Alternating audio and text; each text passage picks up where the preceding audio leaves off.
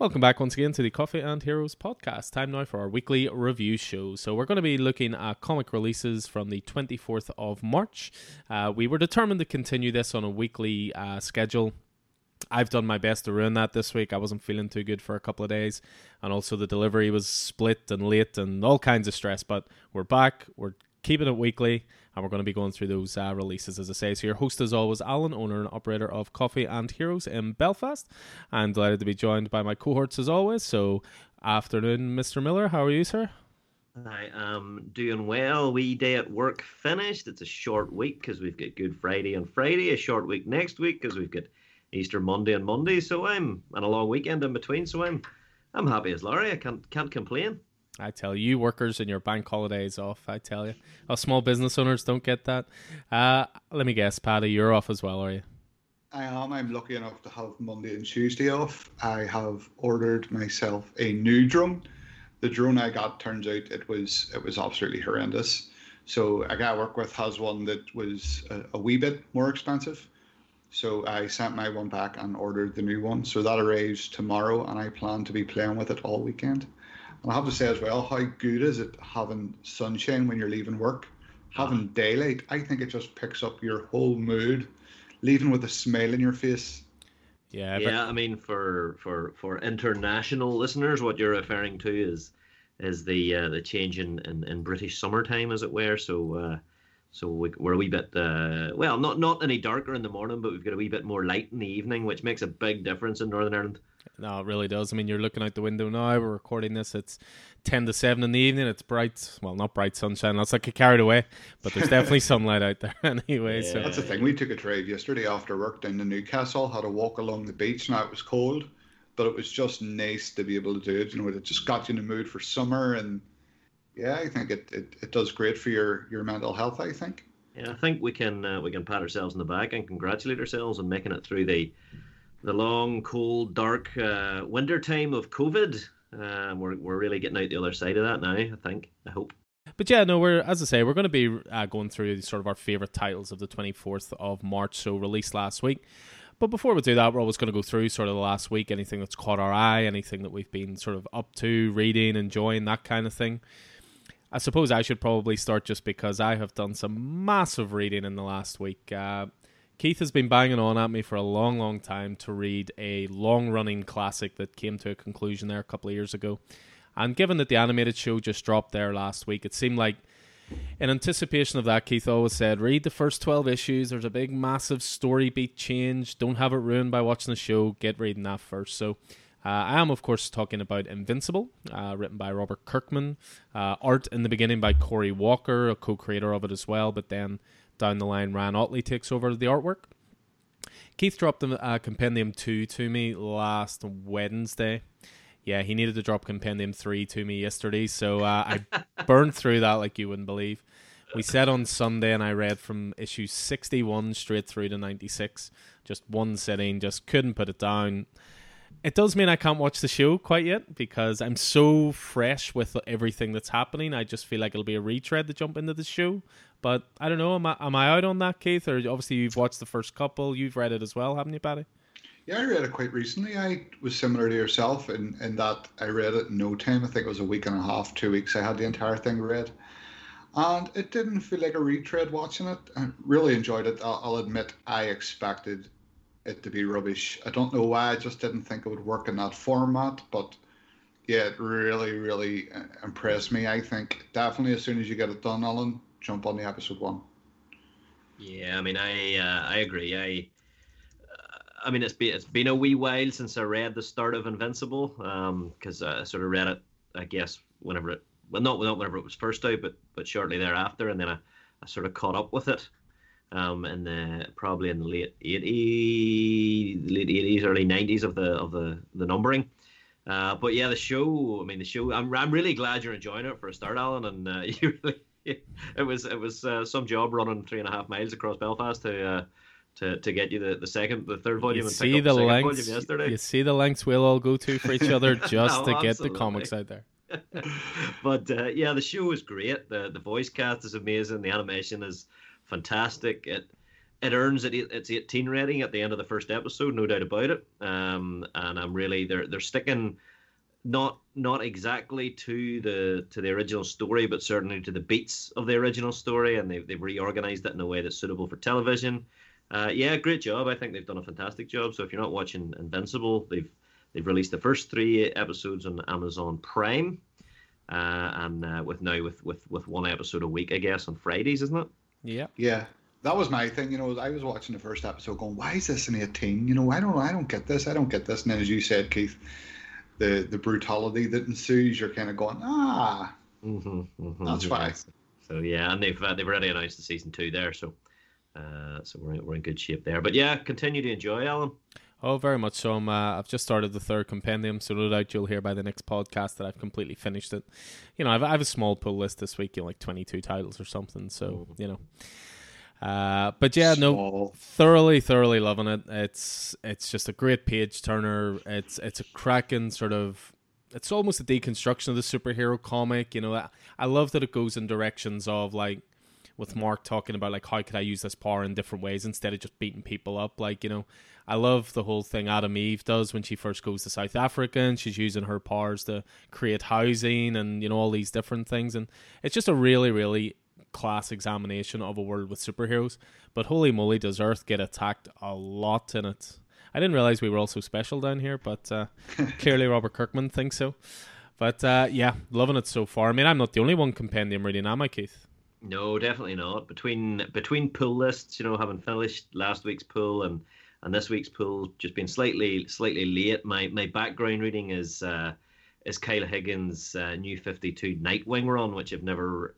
I mean, I've read issues of, but I've never really. So so reading it together in the the Nightwing Prince of Gotham compendium, which is all thirty something issues, is phenomenal. It's so good. Uh, the the art is is great. The the story is great. Early issues it it dovetails in with uh, Court of Owls. In fact, they they they retread a scene from Court of Owls where where Batman sort of punches uh, Dick Grayson in the mouth and uh, knocks out the tooth that contains what we The, later know the most the accurate punch of all time, by the way. Oh yeah, knocks out one tooth. Fantastic. And you know, obviously Dick let him because if he didn't want to, he wouldn't have hit him. Yeah, but uh, but yeah, I'm really enjoying it. Really enjoying it. It's just uh, so I'm- I'll be beavering away at that as soon as we as soon as we finish recording. Uh, great. Just it gets it gets back into Dick Grayson's you know background with the the, the Haly Circus and and the, the long history of that and the, the history of that next to the Court of Owls and how Haly Circus has been delivering the best child acrobat to the Court of Owls to become a Talon, and uh, it's just it's great stuff. And then even even you know how that ties in with with, with Dick's own history and the, the people he grew up with in the circus, and yeah, it's it's really good stuff, really strong stuff, really strong run. And, And, uh, uh, what about yourself, Paddy? I understand you're reading through a, a, a classic, I have to say at this point. You know, welcome to the club at long last. Well, Alan, if my comments on the job got you annoyed, what's about to follow is going to have you furious. I did not enjoy Tom King's run on Batman at all. Oh, I don't know why. I just couldn't get into it. It just there was Ye- nothing that, that kept me going back. you don't know why? Did did you have your eyes open while you were reading it? Yep. Okay, I don't know what's going on here then. I'm going to redeem myself though. I re- read the the first two volumes of the Murphyverse, White Knight. Absolutely outstanding. No, no, no, no, no. Let's let's not get off topic here. Like, first of all, why did it take you reading four volumes to go? I don't like this. Or how uh, much? I- how much of it did you read out of pure curiosity? All of it. I, I, Why would you read eighty-five issues of something that you don't enjoy? Because I was just waiting on it getting good. I, I knew the City of Bane stuff was coming up, so uh, I was looking forward to that. The Wars of Riddles and Jokes was it was okay, but for it, it just Well, wasn't for that, me. that was the war didn't. of jokes and riddles, not riddles Sorry, and jokes. My Jokes and goodness, my goodness. And uh, I, I enjoyed the the one thing I did enjoy was the relationship between Batman and Catwoman. I, I thought that was you mean the you mean the central uh, story element of the entire run? You really enjoyed? you're taking this bad on. You're taking ju- this bad. I just I don't I just genuinely don't understand the mentality of if something's 85 issues long and I'm not feeling it after maybe 10, 15 issues max, I wouldn't. I mean, that, Well, that that's just I me. That's just me. there is a certain pressure by the fact that we talk so highly about the run that, that someone who is maybe not as deeply embedded in comics has well hasn't maybe been at it as long would kind of go well there must be something about this so I, I can Yeah. understand that and and and I guess Paddy I appreciate uh, that you you invested that time and and trying you know so you know that's that's an informed opinion you know if he'd only read you know six issues and and come back to us with that opinion we'd have gone away and go and gone well read some more so Well, you can't you can't you can't fault that Alan you That's can't fault that's a that. fair point. That's a fair point. I suppose it's uh damned if you do, damned if you don't. I suppose, Mm. but uh, no, that's absolutely fine. I mean, at the end of the day, that's that's part of the joy of comics. So much variety to them. Everybody enjoys different things, and you know. But the Murphyverse stuff, yeah, is pretty universally praised. It's unbelievable. Yeah. And speaking of a classic, uh, what about the news this afternoon Well, from Marvel? It seems to me that for a long time, when it comes to bringing talent across, DC have been cherry picking from Marvel for a long time, and now Marvel have just finally answered one back and taken one of the the industry legends, one of your personal favorite uh, artists of all time, Keith, back And, uh, back well, at the House of Ideas. I was going to say back at the House of Ideas because that's exactly where he started. Uh, you know, but uh, yeah, John Romita Jr. back in the back at as you say back at the House of Ideas, um, back at Marvel. That was a, a huge announcement this afternoon just before we uh, just before we we got on mic. Um, I'm really excited about that. I love uh, John Romita Jr.'s art. I love his his history of Spider-Man, especially. But he's he's done everything, and I'm just wondering what he's going back onto. What would you like to see him on? I mean, I have recently been getting into the Straczynski Spider-Man run, and obviously a lot of Mm. Romita's uh, legacy work is there. Daredevil would be a good shout as well. He's he's obviously done some great work over the years. Yes, he has. I think through our little sort of detective work, almost, I think we're possibly leaning towards Cap, Captain America, perhaps new creative team coming on. Ta-Nehisi Coates' uh, run is coming to an end. Uh, we've speculated Venom, maybe. I mean, I think Cap would be a really good shout. I mean, uh, again, it wouldn't be John Romita Jr.'s first time on Cap either. He was on. It was last on for wasn't it Rick Remender's run? Yeah, Uh, he did, yeah, the Dimension Z stuff. Um, so yeah, I mean, he could be he could be wanting to get another another punt at some. There's very little that he that he hasn't. I was done. gonna say. I mean, no matter what character we say, he's probably done something with it. And yeah, and I mean, the, the interesting thing is a legend like that, a legend who is the son of a legend. Uh, you know, it's a yeah. I mean, it's yeah. That's, he's going to get his, his pick of anything. I Yeah. think really. So Well, it's it's a pretty big deal because he he was I think exclusive to DC for a good seven or eight years there. I mean, he first came on board during the New Fifty Two imprint, and he was the Superman artist for Geoff Johns, who was writing at the Mm. time. Mhm. And then Rebirth came along. He did uh, All Star Batman with Scott Snyder. He, he obviously was then heavily involved with with Bendis and Superman and Action Comics and all that kind of stuff. So he's he's definitely been away from Marvel for a while. So it'll be it'll be nice to see what he gets up to. I mean, it, it's hard to look past a Spider-Man title of some kind simply because you know I, I had the pleasure of meeting him a few years ago, and he always says when he's asked to draw anything, Spidey is his guy. Like that's who he loves to draw. So uh, you never know. We might get a new Spider-Man title, a Web of Spider-Man, or you know something like that. Uh, Peter Parker Spectacular. I don't think uh, Amazing will change anytime soon. Patrick Gleason is sort of finding his uh, he's finding his groove there. I think so. mm, We'll Mhm. we'll have to wait and see. Fantastic Four, maybe another shout, but again, it's it's a pretty established team, so who knows? yeah, and uh, you've got one of uh, one of Marvel's uh, in inverted commas up and coming artists on that. Uh, so I don't think that's going to be. I don't think there's going to be shifting that soon. So yeah, I don't know. yeah. Keep, Uh, keep it on the previews books. Absolutely, absolutely. So yeah, that's it. Looking forward to, to, to that next piece of news on, on what he'll be on. Yeah, and then moving on to sort of the TV movie side of things, you know, obviously Friday has become the day now. You know, Friday we get new Falcon Winter Soldier, we get Invincible. Most importantly, we get Mighty Ducks Game Changers. Guys, guys, tell me I'm not the only one watching this. Keith Keith left our house yesterday. Vicky very ceremoniously handed him the uh, the Mighty Ducks trilogy on DVD, even though they're on Disney Plus, but was like, watch them on DVD. Uh, I watched the first episode of this last week. I'm a big Mighty Ducks fan. You know, it's I feel the way about Mighty Ducks the way Keith does about Karate Kid. You know, it was part of the childhood. It was just the right age to watch it, and uh, this just felt like a big warm blanket of nostalgia. And it's it's not at the level of Cobra Kai yet. Obviously, it's only one episode deep, but it gave me those similar sort of feelings. So. Uh, I don't know if you guys will be jumping on it, but I if you just fancy something, switch your brain off, makes you feel good, good underdog story. It's uh, it, it's a hard one to beat. But outside of that, I'm sure you probably want to talk more about Falcon Winter Soldier episode two of six. So another strong episode of this. Uh, the the one thing I'll say about Falcon Winter Soldier is that it feels so cinematic that I feel yeah. cheated at 35 minutes when it's over. It's like, give me my two hour movie. Yeah there was there was so I mean uh, there's so much good stuff going on in episode two. First of all, it's the first episode that you have Falcon and Winter Soldier together. Uh, we get to see uh, John Walker, uh, Captain America, lately U.S. agent, uh, in action, along with his uh, his Bucky-esque character, his Bucky-esque sidekick. But there was a couple of real, I mean, so there was a couple of real standout moments for me in that in that episode. One was whenever they were they were fighting the flag smashers on the back of the trucks and uh, and Cap through the shield, Bucky momentarily caught it, uh, which I thought was really interesting, and he gave him a look and handed it back. But what was interesting about that, I don't know if you noticed, but do you remember in Winter Soldier, Bucky caught the shield, but he caught it in his yeah, holding his, his arm straight out, and he caught it yeah, by his bionic arm, wasn't it? It was his bionic arm exactly, as his, his vibranium arm.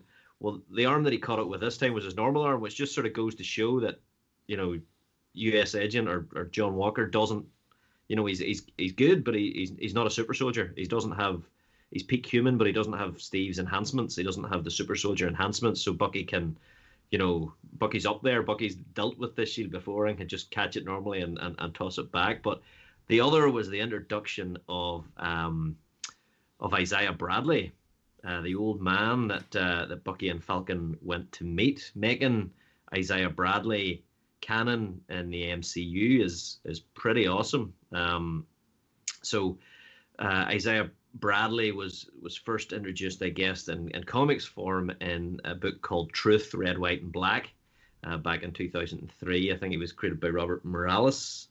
Um, but yeah, the, the the character concept is that that Steve wasn't the first to to to receive the super soldier serum. It had to be developed, and of course, it was developed uh, on African American soldiers uh, who who were effectively guinea pigs for the super soldier serum, and the the survivor of of that process was Isaiah Bradley, uh, who became a kind of uh, a Captain America under under Project Rebirth before Steve received the the finalized super soldier serum. So it was pretty uh, pretty pretty brutal stuff, um, pretty poignant stuff. But so it was great to see Isaiah Bradley, but we also saw his grandson, uh, who in the comics is named Elijah Bradley, and Elijah had the the the, the genetic um, effects of the super soldier serum had been passed on to Elijah, and he became Patriot of the Young Avengers.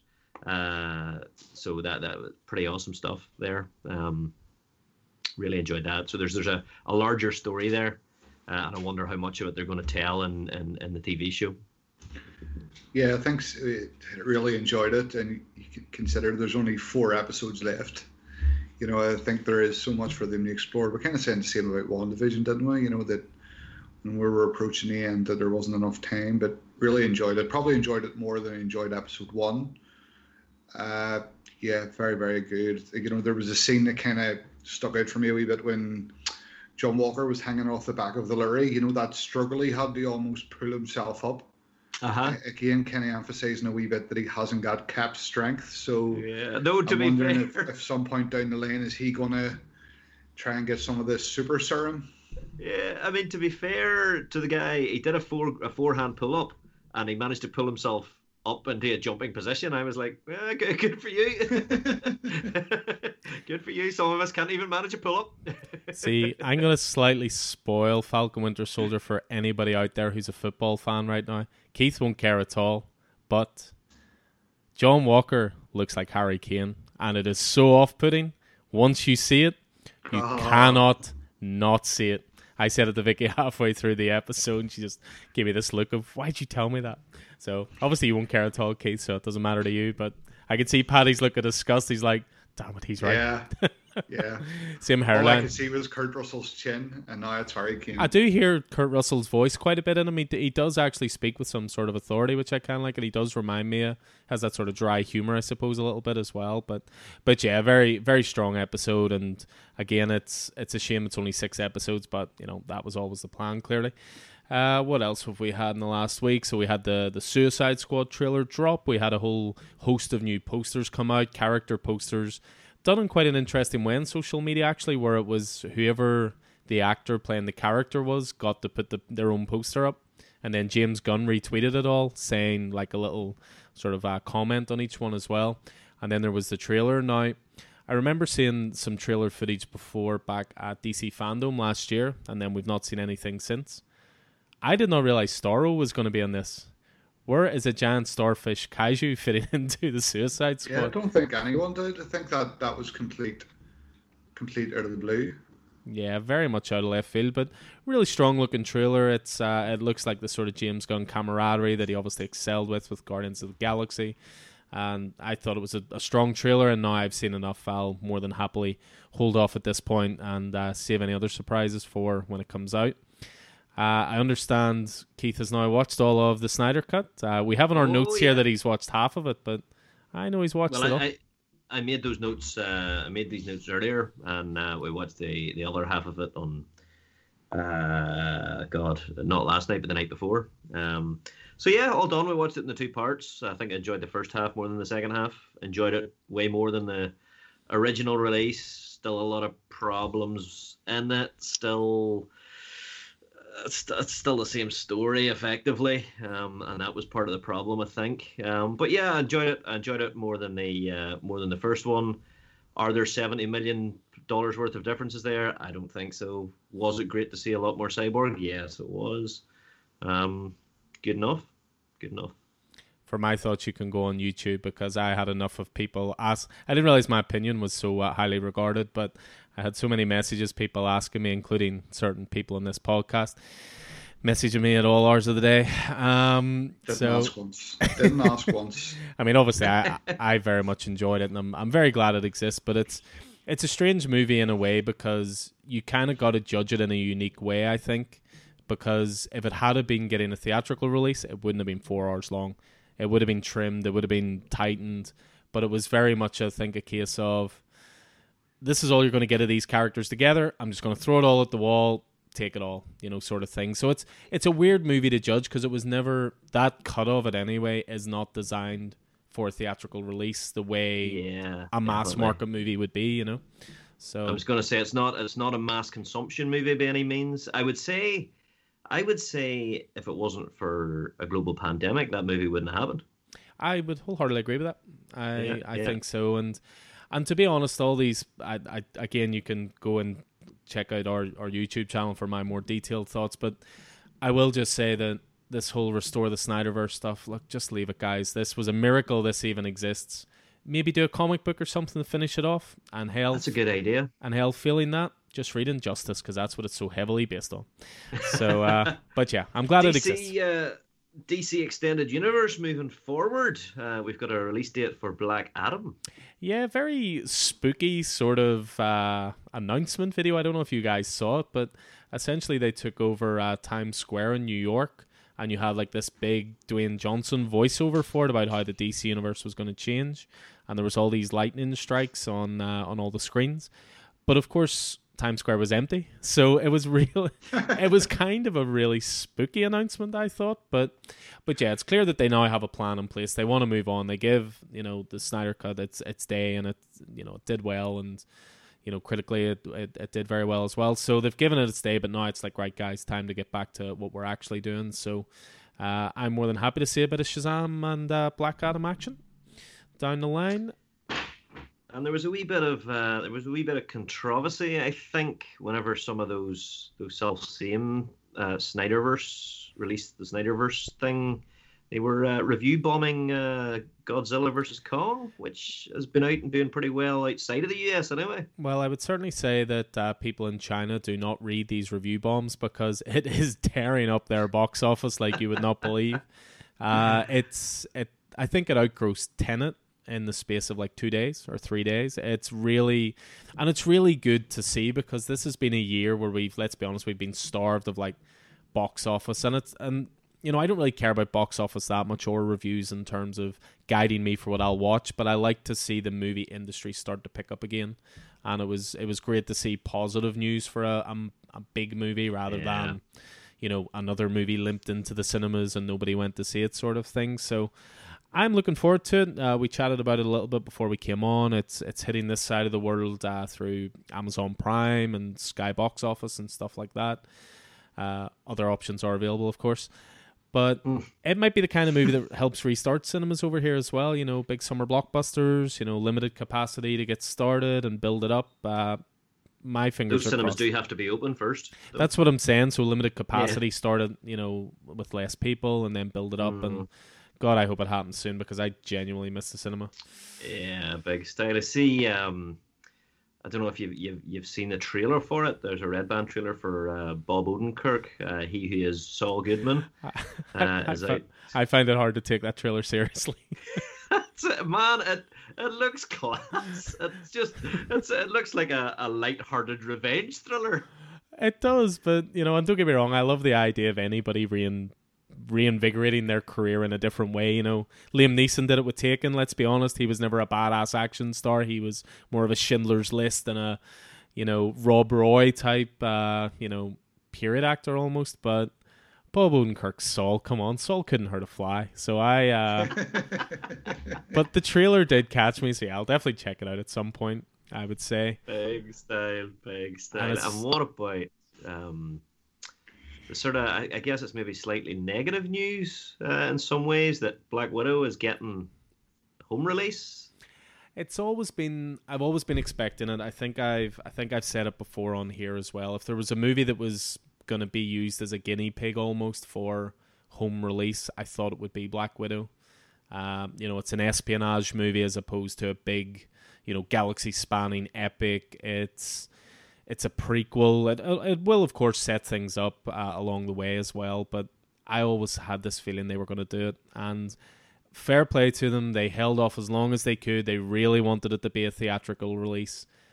Just wasn't in the stars. So uh, I Mm. think, but at the same time, I'm really looking forward to watching it. So Yeah, big style, and I mean, we might yet get to see it at the cinema. Uh, I mean, I've no doubt that whenever cinemas open, if we don't, they'll re-release it Mhm. uh, at the cinema. Um, to me, it, it didn't feel like good news for cinemas in general. yeah, uh, because they were holding out for so long, and and but uh, but yeah, I mean, certainly, I'd be I'd be I'll be watching it one way or another, and and if it does get re-released at the cinema, I'll be I'll be back out for it, you know, because because I've seen. We've all seen every Marvel movie at the cinema so far. Be ashamed to miss one, wouldn't it? It Yeah, when, when I read the news, it my heart sunk a bit. You know what we've Yeah. talked on here before. I think you know, Marvel was kind of not the last beacon of hope, but they were they were the studio that was holding out. You know, we're not going to do this home release. You're going to see this in the cinema. I- was surprised by it because I think every I, you know maybe it's me being optimistic, but I think July cinemas will be open. I think you know I I can't see why they would just suddenly because I know things in the states are picking up pretty well. I was talking to my sister; she says cinemas out there, and she lives in New Jersey. She said they're open, so it, it took me by surprise a bit. But uh, yeah, I'll be going to see it in the cinema, whether it be the first time I see it or Yeah. it's the second if I have to watch pay for it on Disney Plus. You know, see so be it. happens. See what happens. But I mean, I suppose on the on the production side of of Marvel, there's been some there's been some filming news as well, which is I suppose it's good to see. Um, the Brie Larson led Captain Marvel sequel and the Paul Rudd led Ant Man and the Wasp, Quantumania are both uh, they're reportedly scheduled to start their production at the end of May. I don't Um, think you could have picked two movies more that are at opposite ends of my anticipation scale than those two movies. Because I love the Ant Man movie so much. They are great. And I'm not a fan of Captain Marvel. So yeah, well, you know, maybe the second one will, will pick it up for you. oh, I'll still go and see it in the cinema. Like, they'll, they'll still get my money. You know. Oh yeah, yeah, You yeah. know, there is Um, that. Did you see as well? that- There was uh, some casting news as well that, as well as uh, Thor: Love and Thunder already getting a former Batman in Christian Bale.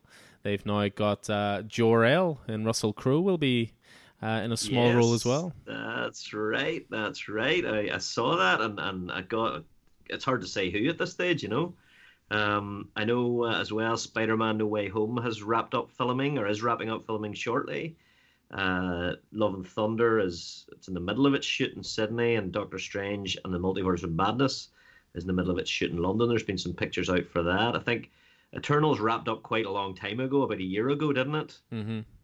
Uh, I think there's just a lot of post production work. Yeah, Eternals is very heavily effects based, so but I think the Yeah, filming was it's- done. Shang-Chi and the Legend of the Ten Rings has wrapped. Uh, I think Black Panther 2 is aiming for June or July. And Guardians 3 is apparently kicking off its shoot towards the ends of the year. And then on the TV front, Ms. Marvel and Hawkeye are in production. Uh, and Moon Knight, Se- She-Hulk, Secret Invasion, and Armor Wars are all said to be kicking off in the next month or so. So things are starting to ramp up again on, on, on the production side. Exciting times. Mm. Yeah, it's almost the kind of thing you might find out more about at the San Diego Comic Con, which is apparently coming back this year with zero comic guests by the sound of it. Um, yeah, so San Diego Comic Con traditionally takes place a lot earlier in the year, but they've they've set up a uh, brand new Comic Con for Thanksgiving weekend. Now, I can sort of see what they're going for. It's a weekend where probably more people will have time off from work. It's you know, as if you were going to be a guest of the Comic Con, you can go as a family, but you're also asking comic creators and professionals and people who have maybe not spent a lot of time with their family in the last two years to give up probably, I would probably say the most sacred holiday in America, probably even more so than Christmas. Uh, so yeah, there was not the antici- there was not the reaction to this. I think they were guessing from a lot of uh, there, a lot of Canadian guys were very excited about the date though. it's uh, yeah, it just seems like a real screw up. I mean, I know everybody's keen to get back, but everybody's also keen to get back to spending regular time with their their families and, and celebrating that. And I mean, uh, yeah, that, that seems like seems like someone didn't think that through. Yeah, to say the least. So I'll be very curious to see what they do. I mean, San Diego Comic Con to me always seems to be more about the TVs and movies anyway. I know a lot of comic creators do go to it, but I always look more at New York Comic Con being like the comic Comic Con, if that makes sense. Whereas San Diego's all about the TV shows and movies. Um, just a couple other wee things to finish off with. Uh, there was the news this week that sort of shook up the comic industry quite a bit. With uh, Marvel have now left Diamond Comic Distributors as the exclusive distributor of their comics in the US. They have signed up with uh, Penguin Random House to distribute their stuff. It's interesting that uh, this is probably the biggest shake-up in distribution in the industry. This this last year in general, DC have already left Diamond. Uh, they have two different uh, distribution companies in the states.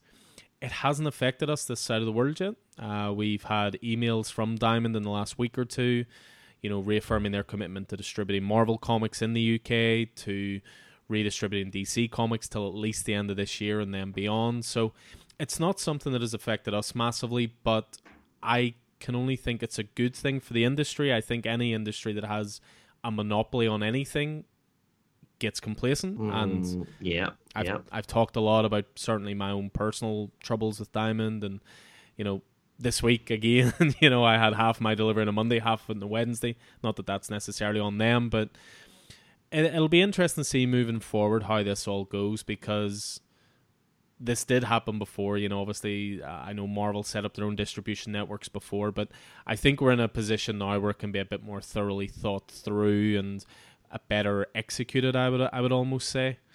Um, yeah, just but Mm. a lot of creators are, are looking at it really interestingly because now Diamond are going to turn their attention to the indie companies and sort of be like, be our friend.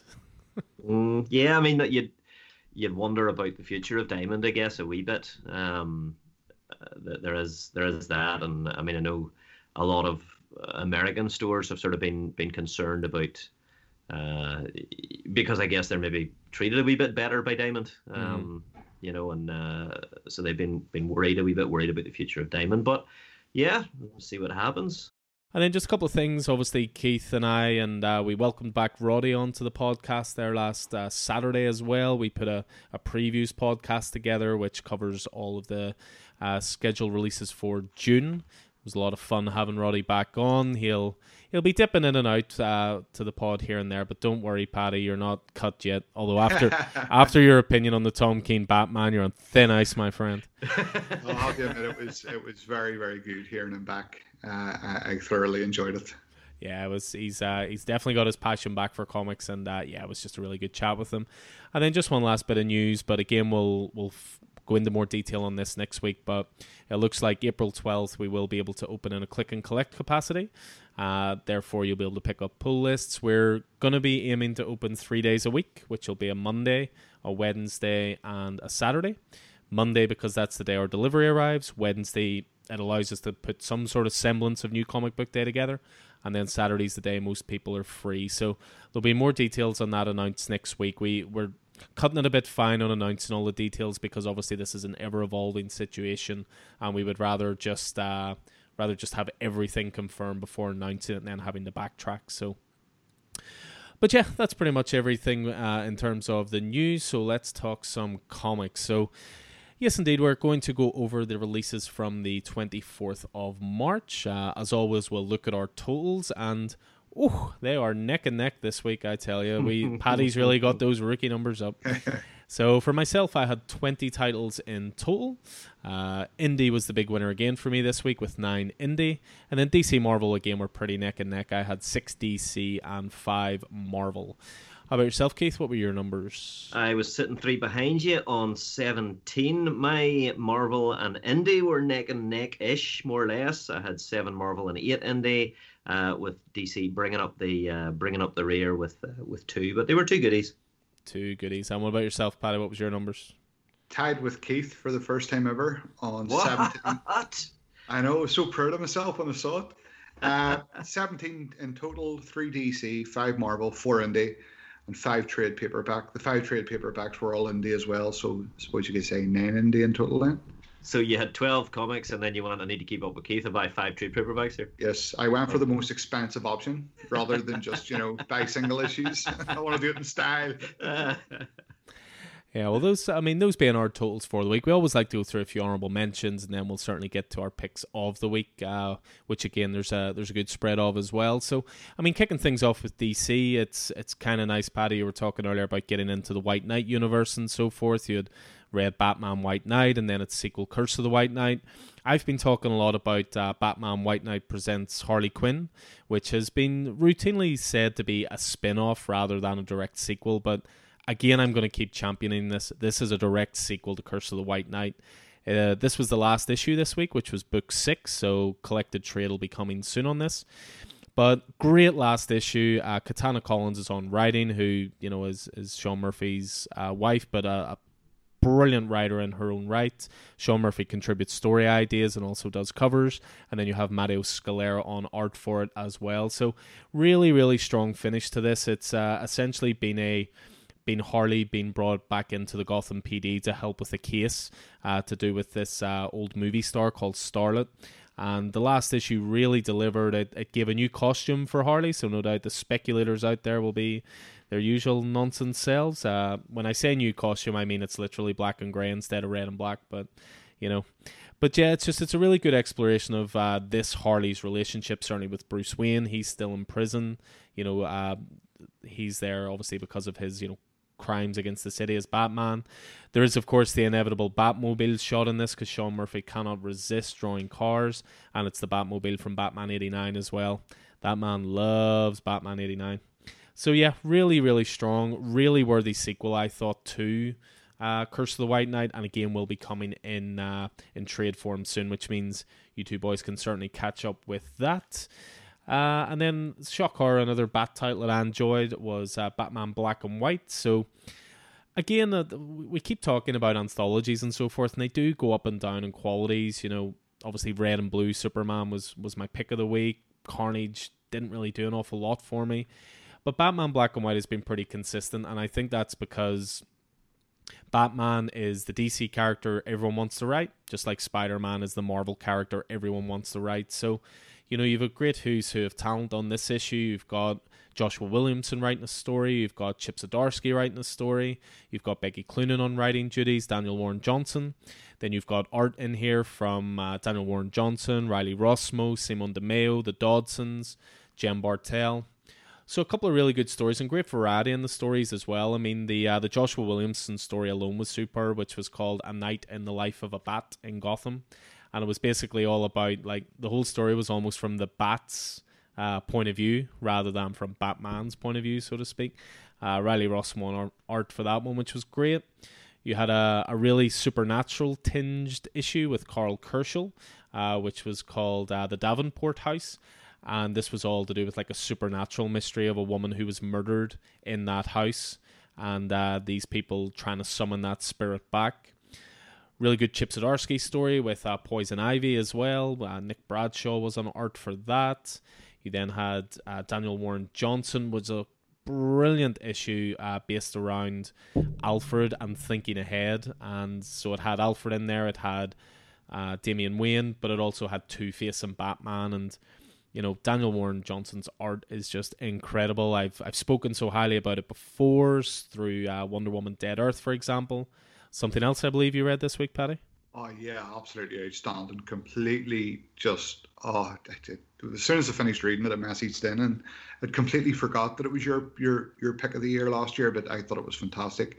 Anything kind of post world doom and gloom, for some reason, I just love it.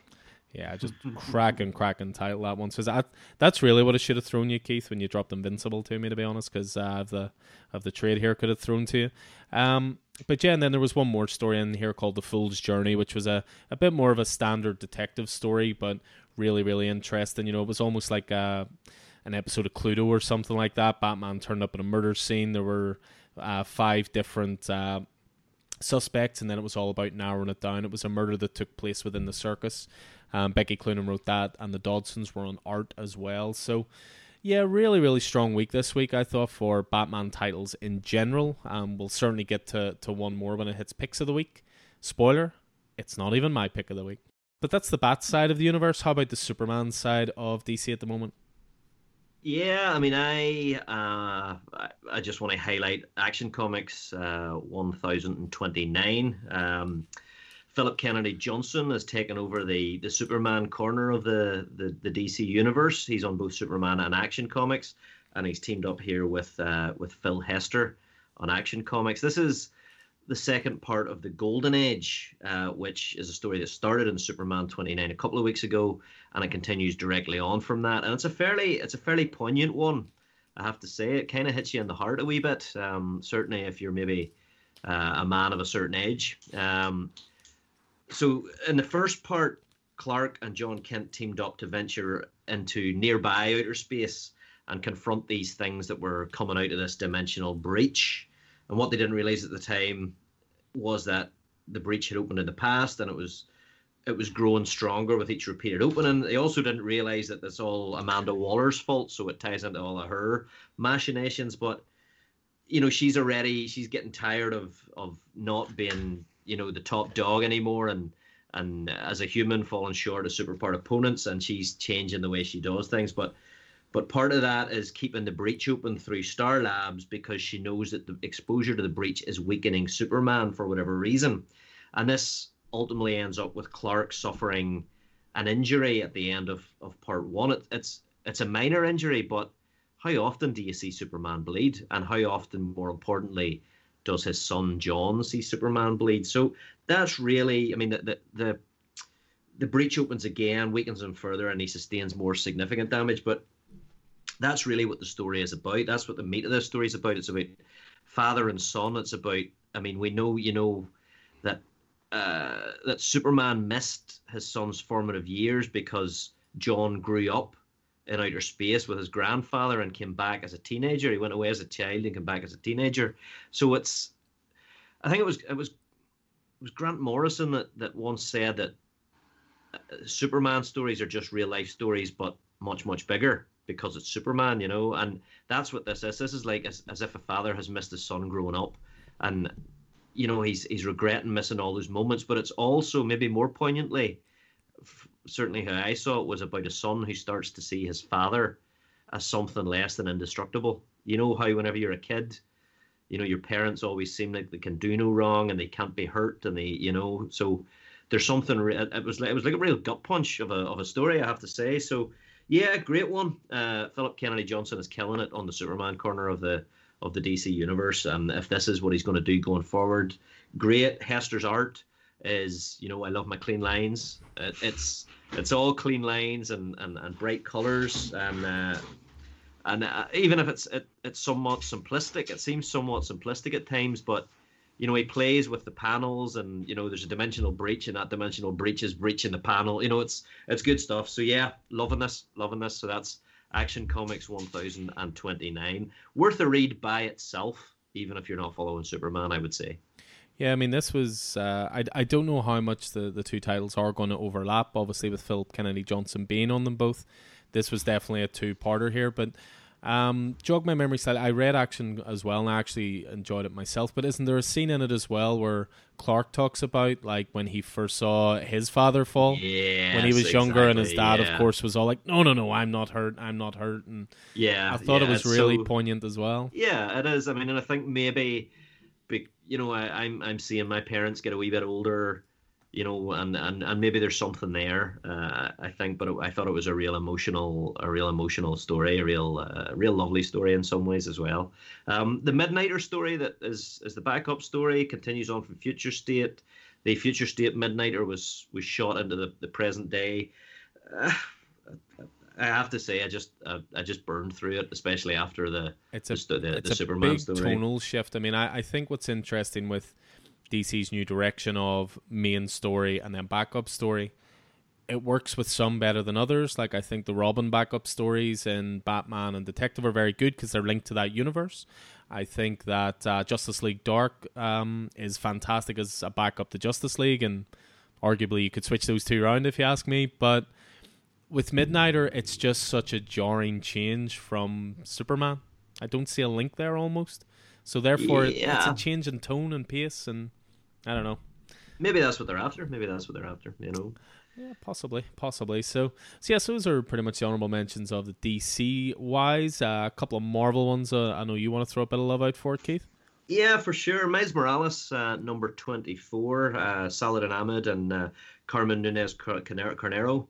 Uh, great, a great issue. It felt like a breather. It felt like a uh, like a palate cleanser um, just after the darkness of, of, of King in Black and the the cradle stuff that's been happening in, in, in Miles Morales and, and Kamala Khan. This was this was a quiet wee moment of reflection uh, and appreciating just the, the, the quiet moment where where Miles and Kamala Khan, uh, otherwise known as, as Ms. Marvel, are able to to meet up as friends, you know, and and talk about family stuff and her not really being she's she's lying. She's she's out to meet Miles but she's told her family she's out for uh, you know, to, to visit the library for some project she's doing, and you know, even even though she's a, a super superhero, and it's just seeing them as friends. But then, you know, they can't stay out of costume for for too long, and they have to heed a call for help, and that leads to fighting an injustice of a of a property developer who's let his properties get run down, and and Miles, you know, Miles is really the the the I guess the social justice warrior here, and and really really has you wanting to stand up to a wee bit of injustice yourself, you know. Uh, but yeah, I thought it was a it was a really nice uh, really nice story. Uh, just that, and it gives you a chance to catch your breath because next up is uh, Miles Morales' version of the Clone Saga. Uh, so uh, an issue 25 so i think that's going to be it's going to be fairly full on um, yeah, good one, and I'm, I'm really enjoying. I've really got into to Miles Morales as as Spider Man through through Saladin Ahmed and, and that. But the other book that uh, worth talking about as well is Guardians of the Galaxy number twelve. Uh, the end of an era here, uh, as uh, Al Ewing and, and Juan Cabal come to the end of their, their first year in the book. Um, and it, it's a, it's a two part thing. I guess it's it's it's an epic confrontation that closes off the the story with the the dark Olympian gods that's been going on. It's it's it's a full on all action, uh, slightly psychedelic visual assault on the senses, you know, uh, and it's it's all sort of uh, volume to eleven and great great fight, great great character pieces and, and delivers on what the first eleven issues have done, uh, but what it's setting up is is what comes next. Up until now, the Guardians of the Galaxy have been this ragtag group of of mercs and survivors and and and oddballs surviving by the skin of their teeth. But what's going to happen next uh, is what's what's important, and and this sets all that up. Uh, so I would say this this next issue, issue thirteen, will be a great jumping on point for Guardians, um, and I, they're they're going to be with the Nova Corps gone, they're going to be stepping up as as as a new set of teams as, as Marvel's cosmic side, really leading that. Um, so yeah, really looking forward to seeing what's what's coming. But great single issue as well here with uh, with number twelve and the the end of of the of the current arc really. Yeah, it's interesting with Guardians. I mean, we had a, a few regulars in the store get into it because there was a couple of King in Black tie-ins, and then they actually really enjoyed the vibe of it and are now staying on it. So they're quite excited about the idea of a brand new story arc kicking off in 13. So, as you say, good jump. I mean, good jumping on point for both those titles, as, as you were saying, with Miles Morales getting ready to jump into its version of the Clone Saga, and then Guardians uh, taking on a brand new storyline with 13 as well. But that moves us to the indie, and we move away from jumping on points and we come to a full stop. Or do we, Keith? That's an interesting one. Die, die, die, number 14. Uh, so this has been an absolutely insane book since it started. Would that be fair to say, Alan? Yeah, it's it's, it's been slightly over the top. Yeah, I mean we've had uh, we've had uh, quadruplet uh, assassins, all named after members of the Beatles. We've had massive government uh, conspiracies. We've had uh, dick babies. Uh, we've had uh, all sorts of things. Uh, and now we find out that the office of the President of the United States comes with uh, a slightly skew whiff, a slightly unspoken job remit. so there's there's a, there's a clause in there that the, the real job of the President of the United States is every four years to go out into space and uh, because Earth wants to maintain its independence from the and this this isn't you know you wouldn't recognize the story in issue 14 relative to the story in issue 1 but it's it's been a continuum uh, it's got here naturally believe it or not uh, so every four years the president goes out into uh, into the, the the the cosmos and fights a number of uh, alien competitors in a boxing match a cosmic boxing match uh, in order to maintain earth's independence now the problem here is that a slightly aging uh, Barack Obama has been called forward for his third term. There's a reason that presidential terms only last for a maximum of eight years because, you know, two fights you could maybe survive, three you're never going to survive. And of course, as Obama says himself, whenever he gets up to the edge of the ring, you know, how come you how come you're here a third time?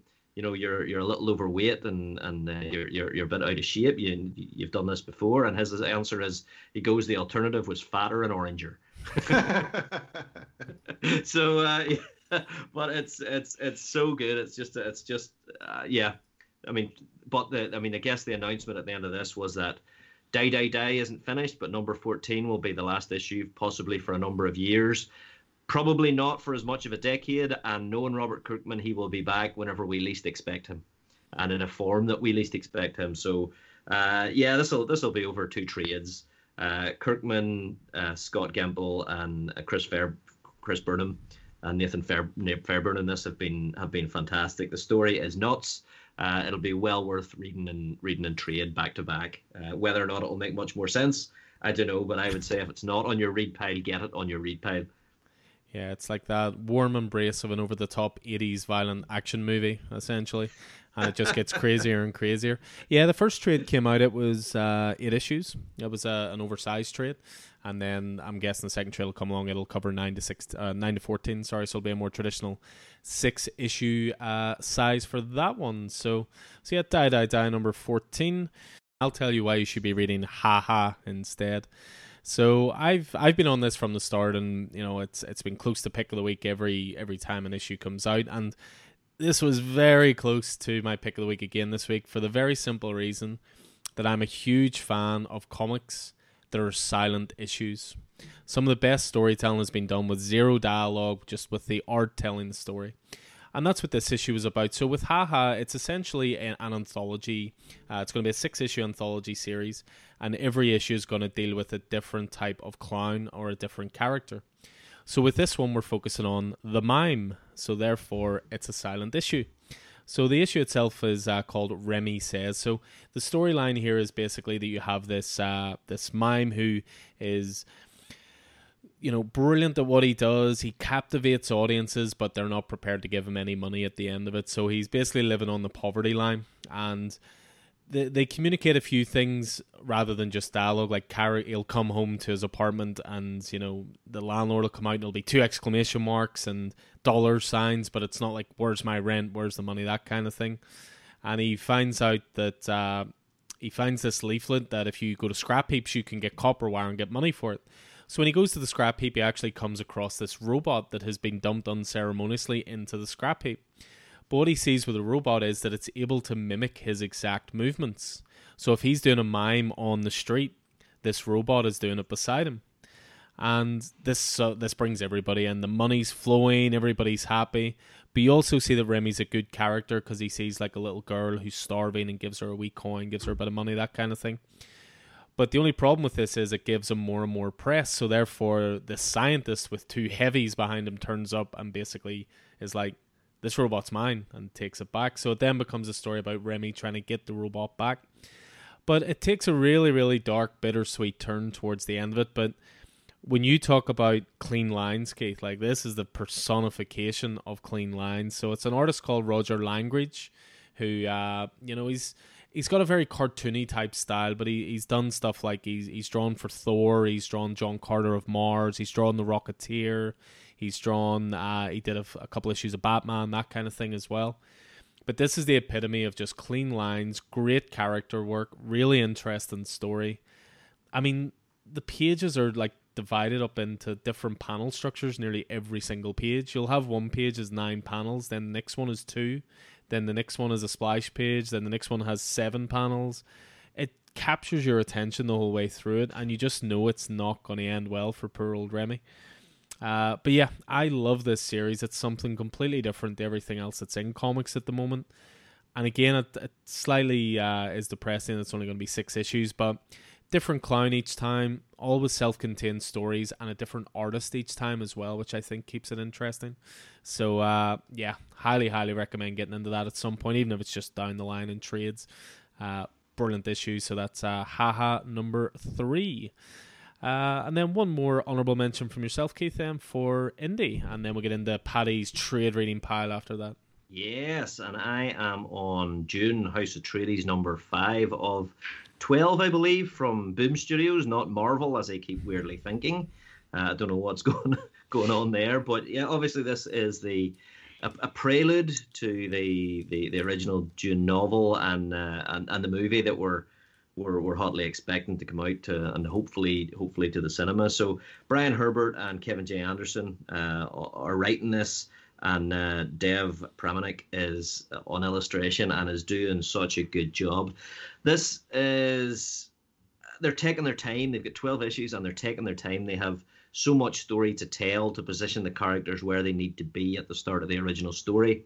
And and, and there are a number of different threads here. Yeah, so we start on Arrakis, the, the desert planet that is the, the planet of Dune, and, and we've got uh, the there are the Fremen who are the, the, the the indigenous people and are, are really focused on water and the the uh, the imperial um, planetologist Pardot Kynes he's been he's, he was rescued by them and rescued them and, and he's been spreading like a, uh, a, a an Edenic vision of of to terraform the planet Dune and have water falling from the sky to a group of people who actually use water from dead bodies just to uh, to to survive, you know, and transform it into an oasis. So he's he's starting to move in the way of becoming a spiritual and, and, and religious leader of the of the Fremen. So he's almost where he needs to be, and that's meanwhile the uh, the Fremen leaders are, are plotting to kill him. We have the soon to be Duke uh, Leto Atreides, who is Paul's father, Paul being the uh,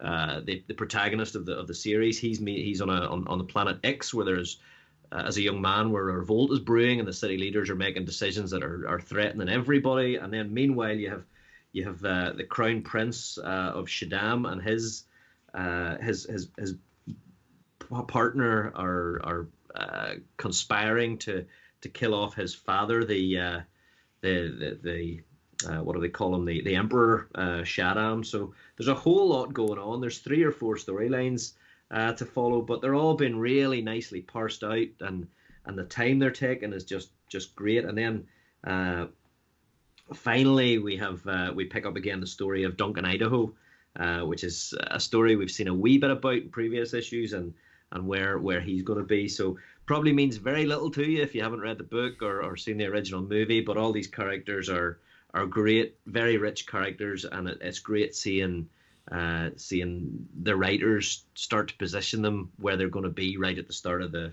start of the movie or, or, or the start of the, the original novel. Uh, so yeah, that's uh, Dune House of Atreides number five of twelve.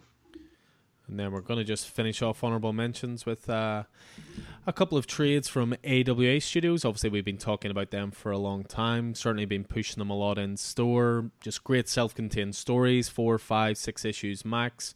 And uh, I see you indulged in a few trades this week, Paddy. I did. I, I had five trades in total. I had Undiscovered Country Volume 2, which I've still to read. I picked up four AWA ones. Uh, the two I haven't started are Old Haunts and Grendel, Kentucky. I'm actually lying. I read the first issue of Grendel, Kentucky and really enjoyed it. But it was quite late at night and I was up early in the morning. But the two I did read were Bad Mother and Devil's Highway. I enjoyed them both. Uh, I think AWA's format works works brilliant. Uh, Bad Mother is kind of a, a revenge tale, almost like a like a taken almost. She's a, a, heavily pregnant mother, and her her daughter goes missing, but she kind of figures out who done it, and extracts revenge. And then Devil's Highway is a uh, prostitutes turn up missing on uh, truckers. Basically, it's evil truckers. It reminded me, made me laugh a wee bit thinking of. Do you remember the the controversy around Top Gear whenever it was that Jeremy Clarkson said all truckers murder prostitutes or he, he makes a joke or something something really con- jeremy clarkson controversial comment. I try not uh, to listen to a word the man says. Uh, but yeah no uh, i really enjoyed both. I thought both stories were, were very well told. This is quite a few awa titles awa titles i've read now and it, even though they're all very different there's something similar about them. I can't put my finger on it. I think it's maybe that it's a self-contained story that you know it's four or five issues. So there's definitely something samey coming off, even though they aren't. Does that make sense? Or yeah, I mean, they're themselves? for me, they're very genre heavy.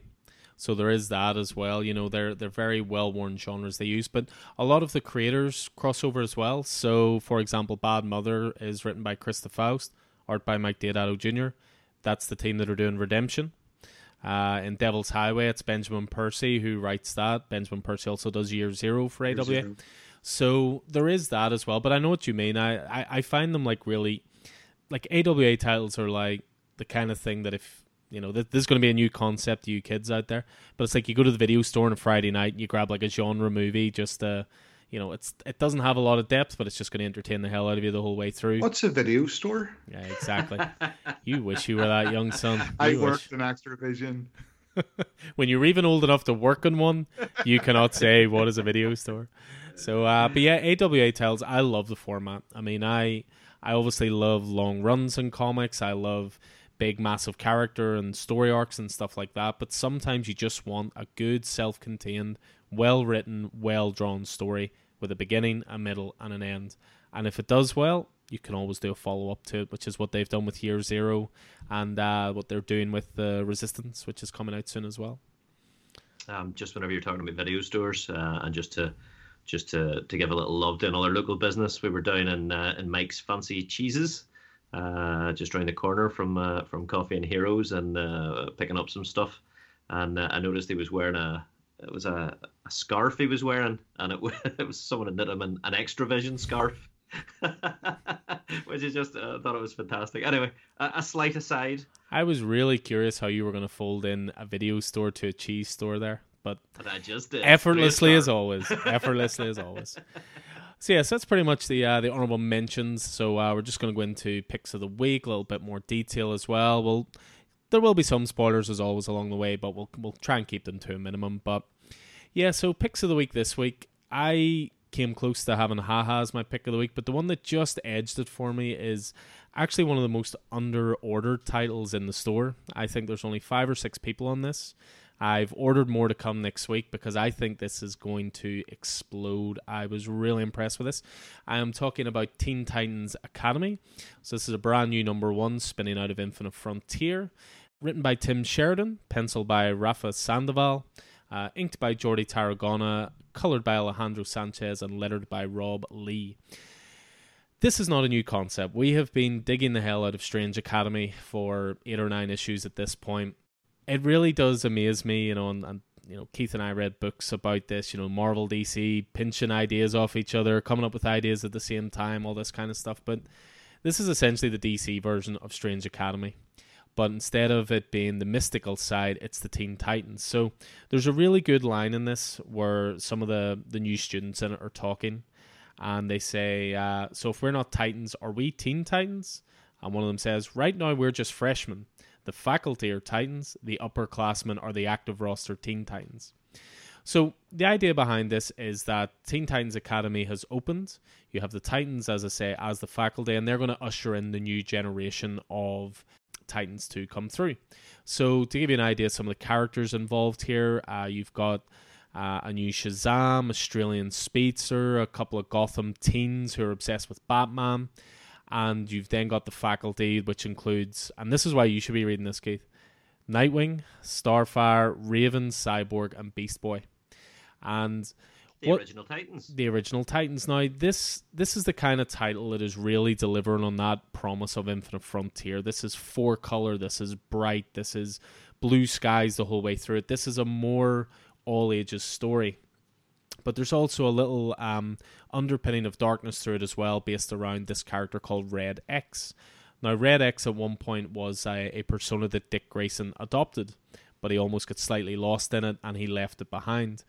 But now suddenly this persona is starting to come back into their lives through this, and it looks like one of these new students are going to adopt that persona. But it was just a really great, uh, really great first issue. Not an awful lot of action to it, but it's setting up loads of characters you know, it kicks off with them approaching, you know, the, the Titans Tower. It's almost like a scene out of Harry Potter where they're all arriving on the boats and, you know, the mist clears and you see Hogwarts. And the Harry Potter references don't stop there because Dick Grayson comes off with one and he thinks he's the funniest guy in the room, and of course, nobody laughs. But uh, he gets a, uh, a new bunch of students come into this room and he says, Welcome to Defense Against the Dark Arts and everyone just sort of looks at him and he says, I guess you're all too young for that reference. And then this seemed like a little dig at J.K. Rowling, but uh, one of them says back, No, we understand the reference. We just think nowadays it's problematic and best ignored. Uh, so there's a little bit of social commentary here as well. That is hilarious.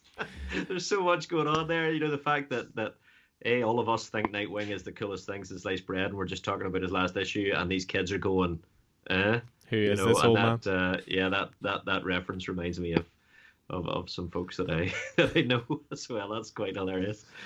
But yeah, it's just a really, really cracking first issue. You know, it's it's showing all the inner workings of how the the Teen Titans Academy is going to work. It's introducing you to these new younger heroes. They're setting up a couple of different mysteries, and this is all against the background as well of Dick Grayson's birthday.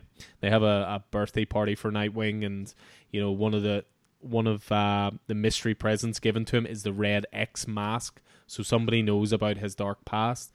So yeah, just a really cracking first issue. I mean, again, it's it's right up your alley, Keith. It's also you know clean lines just to bring it back to it again, but it's just it's a really old school looking comic almost in the best possible way.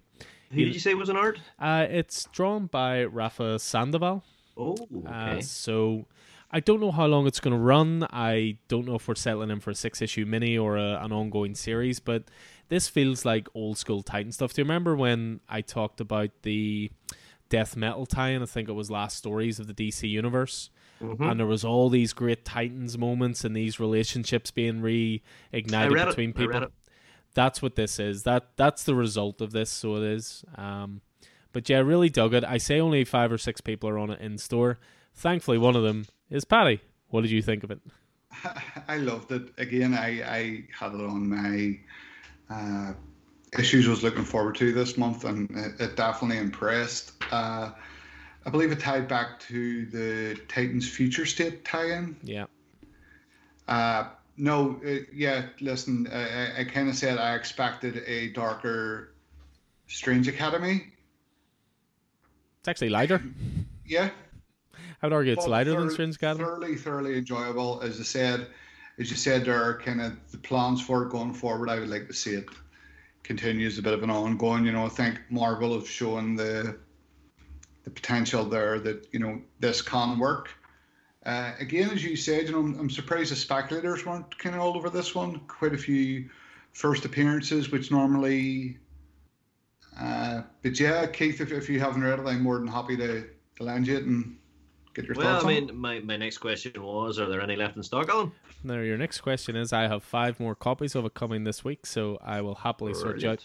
But I will Well, I will that's- hold those back for any people coming to it late, not for speculators to pick up. So, uh, course, it's um, always something we like to do. But yeah, I have more copies coming. I, I certainly sort you out for that. Stick me down for one, please. Yeah, it's yeah. Um, I mean, I think it just went under the radar a little bit because I think yeah, if you'd have seen the solicitation a bit more for this, Keith, you would have been all over it because this is essentially what Nightwing does outside of being Batman's sidekick or you know patrolling Blüdhaven. This is what he, you know, Nightwing as a teacher is just a great idea. It really is. Nightwing has not been Batman's sidekick ever. He's always Batman's sidekick. but yeah, no, get get on it, guys. I really, really highly recommend this. Just brilliant first issue, great all ages title, good central mystery with it, great art, new characters for you to get behind and root behind, and if it follows something of the established model that Marvel did with Strange Academy, and I mean that's a title I think we all agree gets better from issue to issue. So uh, there's there's the future's bright, I think, for this title. So yeah, Teen Titans Academy number one is my pick of the week. So from DC for my pick of the week to Marvel for Keith's pick of the week, what is it for you this week?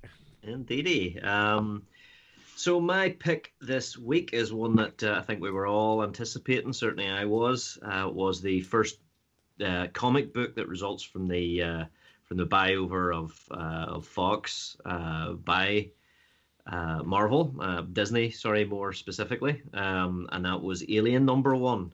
Um, and that, it's it's not for the first time this podcast that we're mentioning uh, Phillip Kennedy Johnson, uh, who's the writer on this, and uh, Salvatore Larroca, who is the artist in this. So it doesn't it doesn't feel like a Marvel book. It doesn't instantly feel like it should be a Marvel title, but really interestingly, what this book does is it is it follows a dictum that Stan Lee made uh, back at the very very start, which was that every comic should be written as if it's someone's first, and as a result, as a result of of uh, Phillip Kennedy Johnson doing that, this feels like a really solid introduction to Alien for for people who don't know it. So this is in addition to being a first issue, in addition to being the first issue of a of a, a Fox property at Marvel, this is also a really good jumping on point if you don't know the alien stuff at all. Uh, if you haven't seen the movies, I mean, I know we all have. I I wouldn't be someone who like some of your other regulars who can,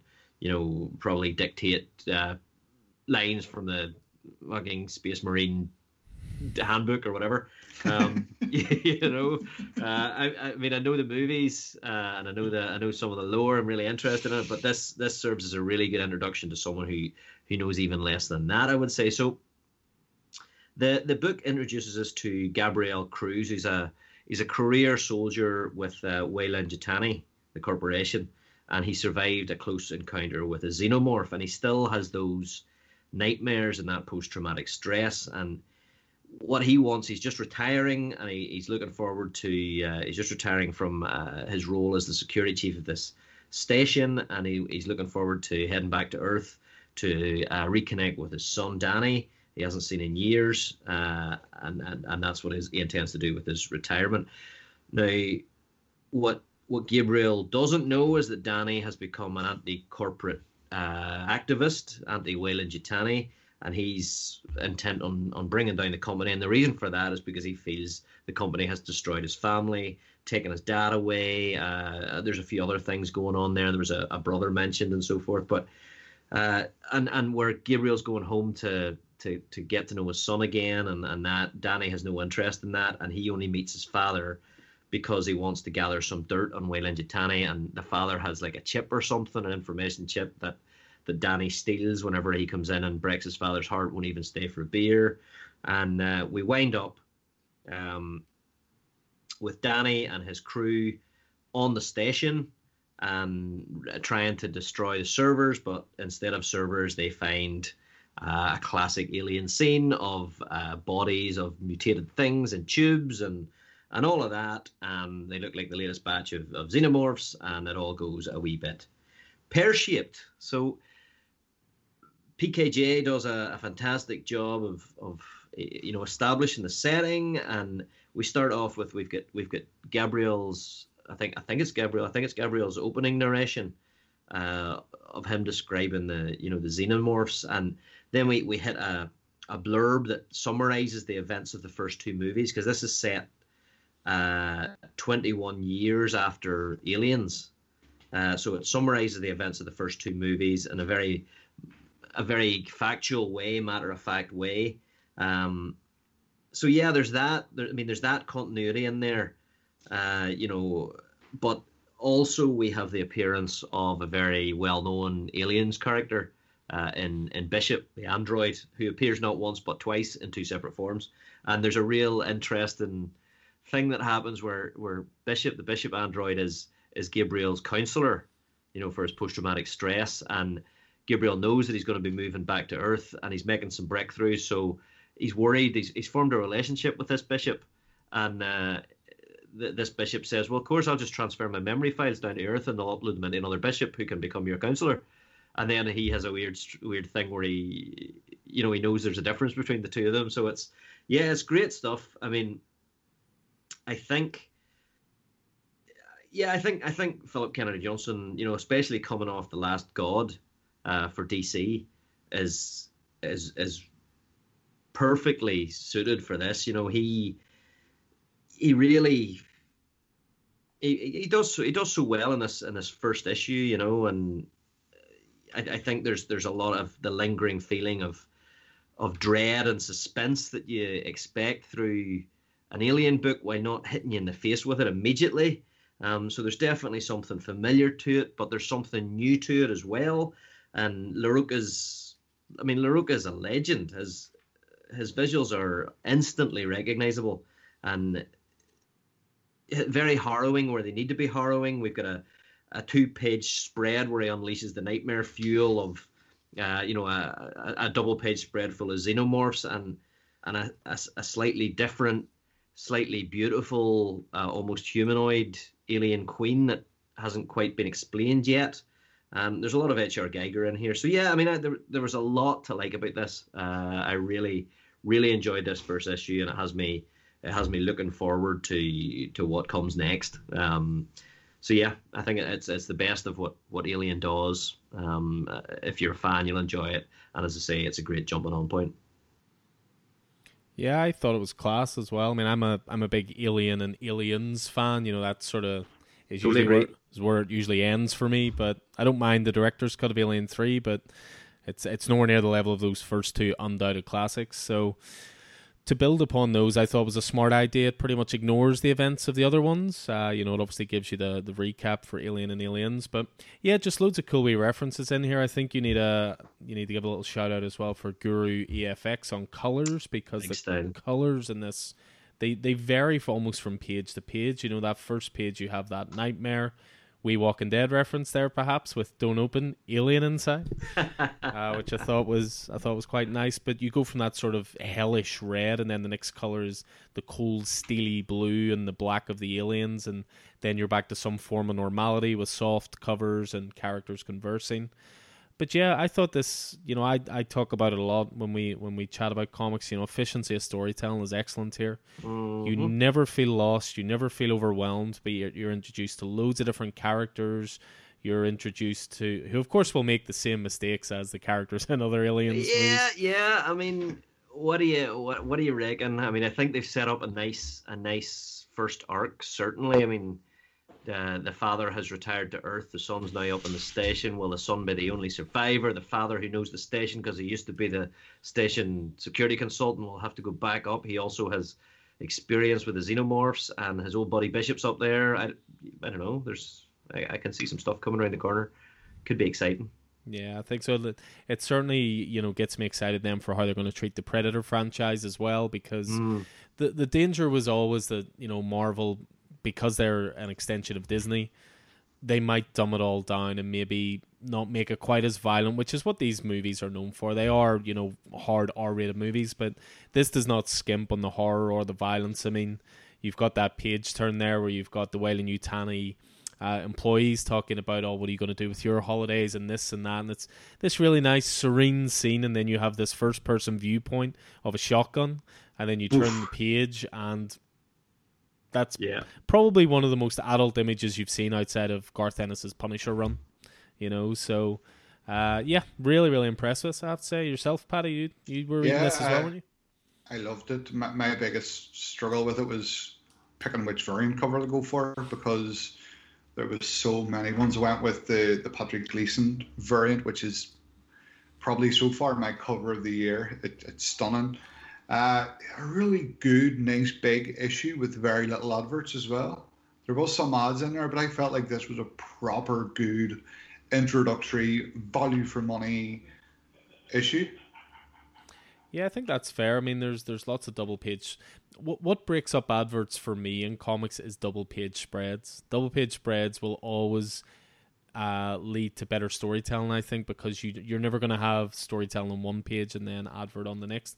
And there was a lot of Alien where it wasn't necessarily like a double splash page, but you know, um, panels would stretch across one page and onto the other and things like that. So yeah, I mean, I, I just went, you know, old school. I just went cover A, and of course, there's a Skottie Young cover in the collection because you know, Vicky collects Skottie Young covers. So. And how many other variants? Tell and tell the truth. I didn't take any others. No. Swear on my life.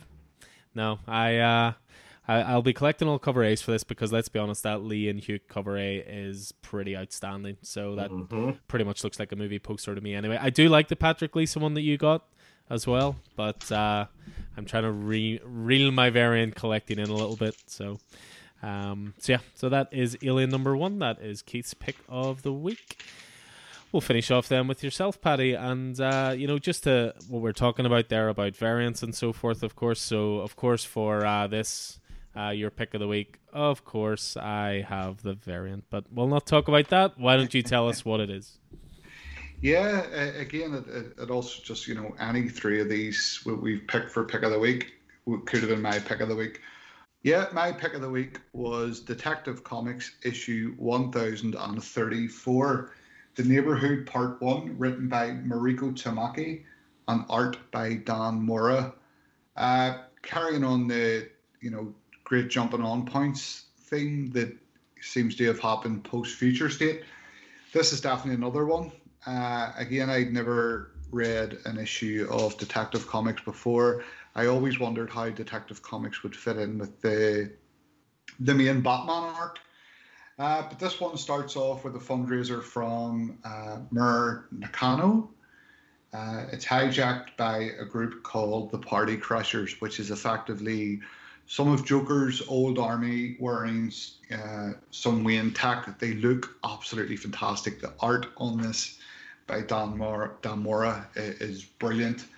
Uh, of course, Batman saves the day. Uh, you know, kind of cut down the the Bruce Wayne. You know, now he's got no money. This this is very much about Bruce being a, a normal person. You know, he's not the billionaire that that he once was. Uh, he's building secret uh, secret new micro caves. Yeah, they're sort of like sort of like access points around the city yeah, in, in the sewers, and of course he's doing it himself because he's not the billionaire. You know, he he, he hasn't got the money to pay people to do it. Uh, then we kind of go to a, it looks like a bit of a, a, get together for his community. You know, he's getting to meet the neighbours. He was a bit apprehensive about going. Uh, and then there's uh, one of the neighbours who was at the party goes missing.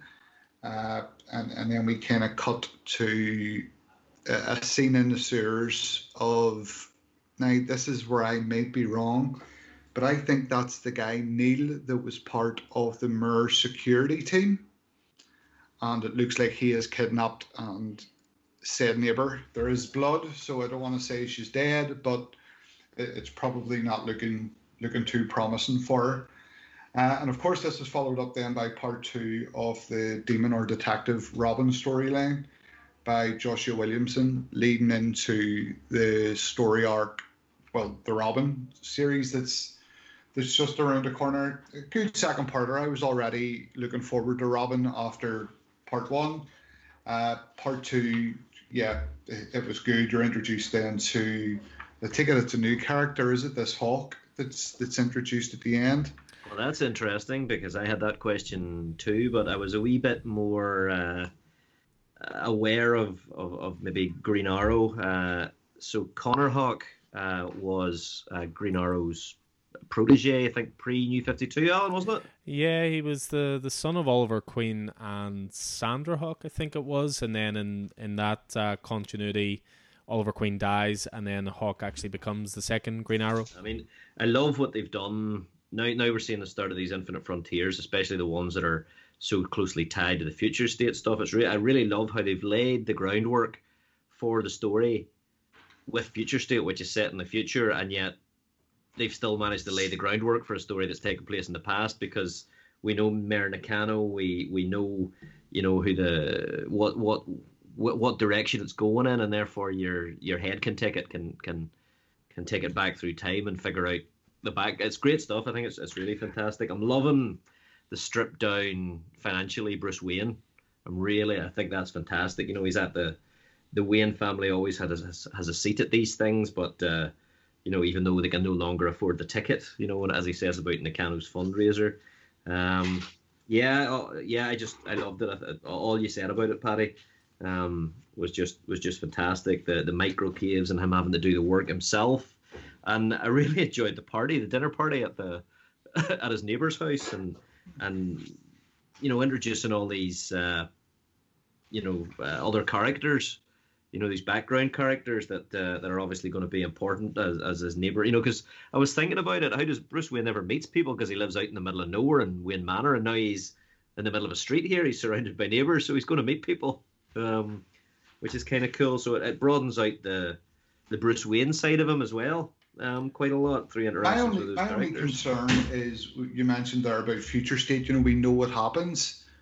How long are we going to take to get to the future state stuff? You know, before future state, I believe in Batman there was no mention at all of the peacekeepers. There was no, you know, no, it seems, it's a New York, yeah, yeah. So, how far in the future is future state? it depend it depended on the books. I mean, yeah, each book had a different was, timeline. Uh, was massively in the future. I think I got the impression that uh, Dark Detective was a wee bit closer, but still probably a matter of a, yeah. a ten years, maybe more. So uh, yeah, I, I, mean it's it's it's it's hard to say. They may lose interest before they get as far as Future State and reboot again or something. But I just think it's really interesting what they've done. And I mean, yeah, jo- Joshua Williamson and Robin, I'm I'm all in. I really hated that costume, but by the end of it, he shed it, um, and has uh, is looking a wee bit uh, a wee bit more uh, Robin like. Um, so yeah, great great story, Talia al Ghul, and uh, expanding on the uh, the League of Assassins and, and the League of uh, the Shadows, and and now the League of Lazarus. Really interesting stuff, and he's going. There seems to be some sort of a competition in the offing, which seems a wee bit like Enter the Dragon, uh, the Bruce Lee movie. So I'm yeah, I'm in for that. What about you, Alan? Yeah, I mean it was it was everything I wanted it to be. I was looking forward to Detective. You know, loved Future State Dark Detective. Loved this creative team. I thought um, Mariko Tamaki was writing it really well, and yeah, there's loads of really good lines of dialogue or narration stuff like that. You know, picking up on them. You know, like that party, for example. There's a little narration where he says, "Meet my possibly first actual neighbors." You know, it's it, I I love that. I, lo- I love the idea of Bruce Wayne, who's like so polished, but you know, and and can easily stare down an alleyway full of criminals. But he's slightly scared of meeting new people in a garden party where there's scotch and wine and cheeses you know mm-hmm. that kind of thing. Uh, I love the underground cave stuff. You know, there's even a little part there where his, his back's going out as well. He's really having to, like, it, it's such a stripped back version. Like like I, I I've always loved the Batman runs where he's prepared for anything, which in a sense he still is to a degree. But there's a bit more to this with it being stripped back. He can't just throw money at it or new technology or I invented this. You know, he, he he's got to build these caves. You know what I mean? It's backbreaking Mm. work, And but he's got- prepared he's to do. got, it. He's got no Alfred to help him. I'm not sure how Uh, good Alfred would be at the cave digging. you know? Yeah, well, you But- know, he's, he's uh, yeah, I, I to- totally agree. But I mean, they're sort of humanizing Bruce Wayne a bit. There's Yeah. always been that, you know, Bruce Wayne being the mask that Batman wears, but the mask has grown a is growing a body and a personality here, which is which is good to see. You know, so Yeah, very much Uh, so.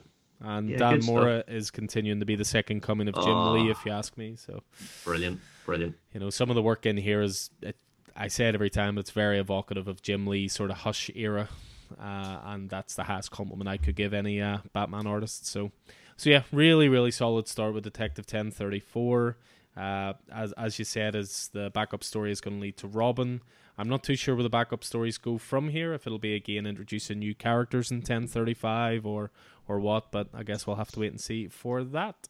Is Detective Comics carrying on as a fortnightly release, or is it moving to No, monthly? it's monthly as well. So DC Oh, thank goodness. DC strip back uh, DC strip back all of their titles to monthly. I don't think there's anything that's fortnightly now. So, uh, so yeah, all monthly all the way. So yeah, that is pretty much us then for picks from 24th of March. So we'll finish off where we always like to finish, which is looking at what we're uh, looking forward to this new comic book day. You know what titles really stand out for us. We're recording this again on the Wednesday. We had a few delivery snafus this week, but pull lists are all done and ready to go. So I'll see you in 10 minutes, Paddy. Yeah. Um, but yeah, in terms of titles this week to look forward to, I am happy to report that all of our titles we're looking forward to have all arrived. And for me, I've went for uh, a nice even split for my three titles this week. Uh, Marvel wise, I'm really, really looking forward to Beta Ray Bill. This is Daniel Warren Johnson. So, you know, we talked about Wonder Woman Dead Earth. It's a character I know very little about, but it's Daniel Warren Johnson, so I'm all in writing and drawing that. Uh, we have the next installment of Tom King, your favorite, and Clay Mann's uh, Batcat, so number four this week, and then and then a small indie title to look forward to. Crossover number five is uh, Donny Cates' Juggernaut continues with uh, issue five this week. So that's my three. Uh, what have you got, Keith? I've got X Men Legends number two, uh, Fabian Nicieza, uh, Brett Booth uh, on that, and uh, Guru-eFX actually is the colorist who you mentioned uh, for Alien there. So, The Secret of Adam X revealed at last. It's the Summers Brothers versus and the Starjammers versus Eric the Red and the Shi'ar, with the fate of the galaxy at stake as the full truth behind Adam X's lineage is revealed in a story nearly 30 years in the making. Looking forward to that one. Uh, we have the second issue of uh, Two Moons from Image Comics. Um, so called the Iron Noose, second part of that. It's by uh, John Arcudi and Dave Stewart. First issue was phenomenal. Uh, Two Moons facing court martial and execution at the hands of the Union Army, and uh, so he must depend on an enemy to save his life. Uh, I'm just, I'm really looking forward to seeing where that is is going. Uh, I know you're on that as well, Alan. Oh yes, Right. Um, and then uh, lastly, from me, one of the last King in Black one shots, and that's Ghost Rider uh, by Ed Brisson, who was doing so much good work on Ghost Rider on his uh, ongoing series before it was uh, it was cancelled last year. So. Uh, all Ghost Rider wants is to destroy Mephisto, round up an army of escaped demons, and secure his seat on the throne of hell. Uh, is that so much to ask? But now a dark god from space has shown up to throw the world into chaos, and some of Johnny's old friends have come to ask for help. It may take everything they've got to stop this madness, maybe even the devil himself. That's King in Black Ghost Rider number one. What about yourself, Paddy? Yeah, I have went for Hellblazer Volume Two that I have been looking forward to since I closed Hellblazer Volume One.